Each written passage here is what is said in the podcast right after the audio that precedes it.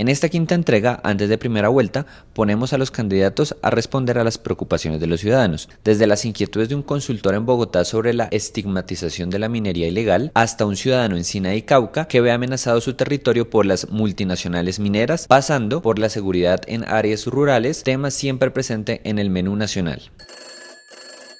En esta preparación pasan la cocina Juan Carlos Pinzón, Clara López y Ángela María Robledo.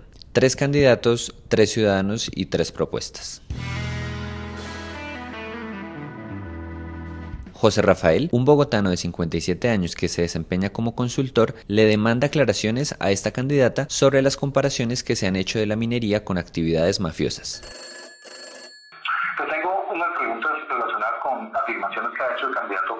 Ha dicho en repetidas oportunidades que considera que minería y petróleo son actividades mafiosas. Yo quiero saber tu opinión. ¿Tú crees que el sector de minería y de petróleo, y no me refiero por supuesto a la minería ilegal, son actividades mafiosas equiparadas de alguna manera al narcotráfico? ¿Tú crees eso, Ángela María? No, no Petro, sino Ángela María. Sí, no, en el programa está claramente establecida la diferencia entre la minería ilegal que no es pequeña. La minería ilegal en Colombia es tiene una acción eh, contundente en lugares como Antioquia, como Chocó, solamente citar algunos. Y yo estoy segura que Pau se está refiriendo a ese tipo de minería. A la otra, a la gran minería y al petróleo, lo que ha señalado no solo como necesidad en Colombia, sino la urgencia que nos está señalando el mundo entero, es hacer un tránsito a las, eh, a las energías limpias y dejar en particular la monodependencia que hoy tenemos del petróleo. Hace unos cuantas décadas la teníamos del café y hoy del petróleo con los efectos depredadores sobre la economía de Colombia cuando sube o baja el precio del petróleo. Por eso se está planteando fortalecer el potencial agrícola que tenemos eh, como país.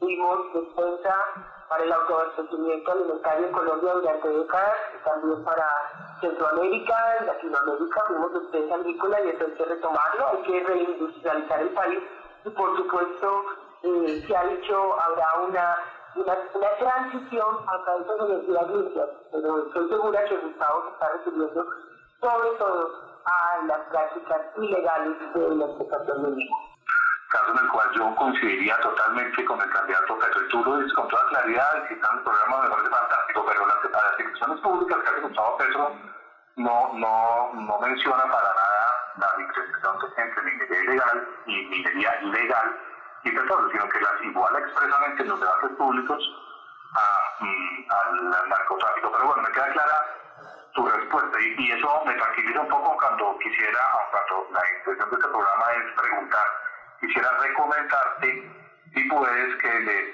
digas a Gustavo Petro que por favor haga esa precisión que estás haciendo tú en esta conversación porque él no la ha hecho en sus intervenciones públicas. Siguiendo con la preocupación ciudadana por el medio ambiente, Guillermo, desde el Cauca, quiere saber de qué manera se cuidará la naturaleza del negocio de las multinacionales. Ah, ¿cómo me ha ido, doctora? Habla Guillermo Andrés Mosquera Miranda. Te estoy llamando del Sinaí, Argelia, Cauca. Es una de las zonas más golpeadas de, de, Colombia por el conflicto social y armado. Bien, es una de las zonas más victimizadas del país. Bueno, doctora, pues vea, yo, yo he venido siguiendo atentamente, dijo, la, la propuesta que ustedes están haciendo con el doctor Humberto de la Calle. Y entonces eh, la pregunta que, pues, que, me preocupa, mire, estamos en Argelia y aquí en Argelia eh, tenemos alrededor del 65% de nuestra tierra, tenemos 20.000 hectáreas de, de tierra aquí en Argelia en solicitud de concesiones mineras.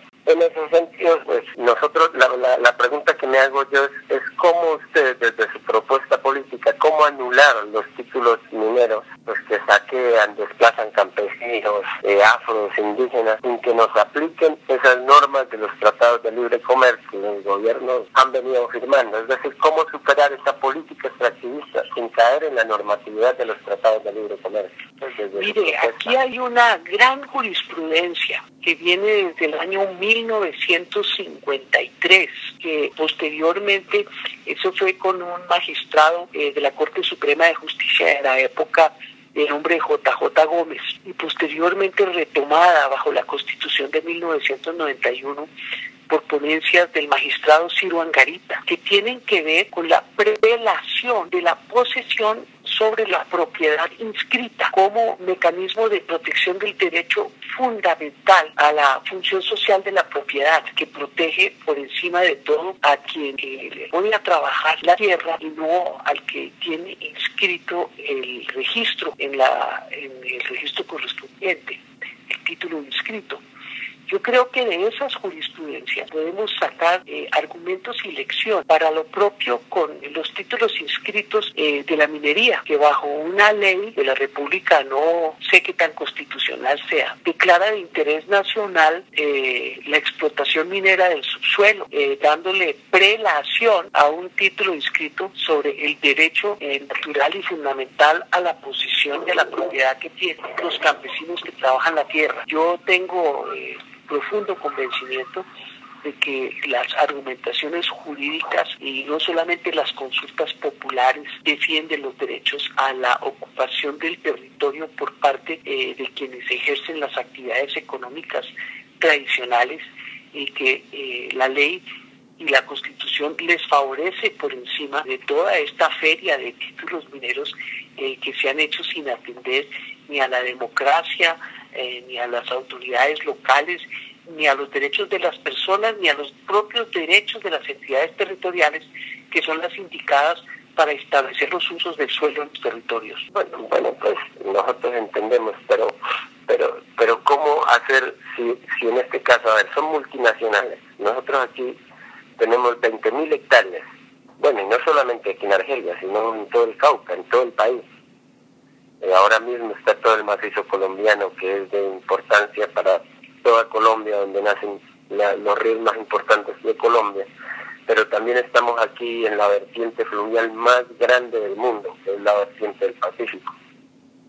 ¿Y, cómo hacer para que, porque las 22 multinacionales son, son multinacionales que, que se van a, jurídicamente, van a acudir a toda esa normatividad de los tratados de libre comercio es decir, de, su propuesta eh, a la presidencia, bueno, vicepresidencia de la República, ¿cómo, cómo hacer para que estas, estas empresas mineras o, ustedes, cómo van a hacer? ¿Van a, renegociar los tratados de libre comercio? Es un tema de voluntad política.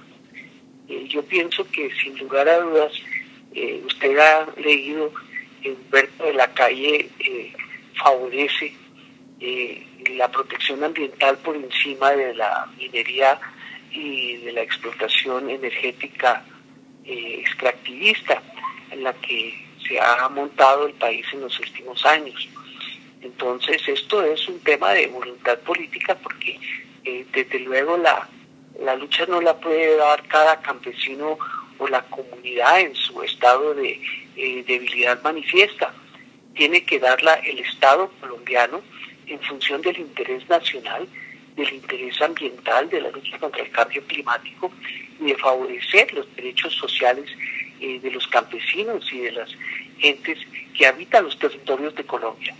Pero pues es un tema de voluntad política, no le puedo dar ninguna otra eh, salida o disposición. Un tema que no deja inquietar a los colombianos es la seguridad. Germán, también en el Cauca, reclama seguridad para el campo. Una última pregunta es, ¿cuál es la política que se piensa establecer con respecto al vínculo del tema concreto de seguridad en todo el aspecto general en las regiones rurales? Es un punto que está débil, independiente de algunos procesos que se van llevando en Colombia, pero que el campo necesita una seguridad general. Esa seguridad implica no solamente la presencia de la autoridad, sino también la presencia de otros actores que están alrededor como el servicio médico, tal como existió y lo pude establecer. Recuerdo, doctor Pinson, el servicio de la caja agraria que llevaba unos vehículos tipo hospital a todas las zonas rurales. Hoy hace falta ese servicio sin hacer construcciones onerosas y que el campesino sienta que llegó el Estado a esas regiones. Mire, yo escuchándolo, casi que le digo, usted me pregunta, pero se responde. Y sí, yo comparto en, buena medida esa, ese planteamiento. El, campo necesita en lugar un, sentido de seguridad general y eso significa que vista de la presencia de la fuerza pública tiene que ser permanente, porque eso incluso le da tranquilidad al campesino, pero dos, acompañado de esa presencia, tiene que estar sin duda esa institucionalidad del Estado en las agencias como ICA, Corpoica, eh, Incoder, realmente en una tónica de colaboración al Estado, de ayuda al Estado, y no de eh, simplemente ser factores de control. Yo creo que eso es muy importante. Pero tercero, no temer en un momento dado hacer compras de cosechas cuando eso es necesario para darle estabilidad al campesino, impulso a su negocio y obviamente esto acompañado de iniciativas del sector privado que permitan pues que esos cultivos que se adquieran en un momento dado pues tengan un impacto básicamente en su comercialización o por lo menos se logren colocar de la mejor manera. Yo creo en esas cosas creo que esa es la verdadera seguridad en el campo, es un ingreso sólido para el campesino que le dé estabilidad y condición de vida y obviamente una presencia de la fuerza pública que impida pues que el campesino sea sometido a intereses violentos como hemos visto tantas veces en el pasado. Sigue cocinándose la carrera a la casa de Nariño y el plato fuerte ya casi está listo. Usted ha probado hoy tres sabores distintos en este sancocho. ¿Cuál le supo mejor? ¿Qué respuesta le sorprendió más? ¿Aprendió algo nuevo? Cuéntenos en los comentarios y esté atento en el próximo capítulo de Aló por favor Colombia en alianza con el espectador, donde la gente le habla al oído a quienes quieren gobernar. Si le ha gustado y ha disfrutado lo que le salió en el plato, péguese una pasada por su aplicación favorita de podcast y escuche los episodios anteriores.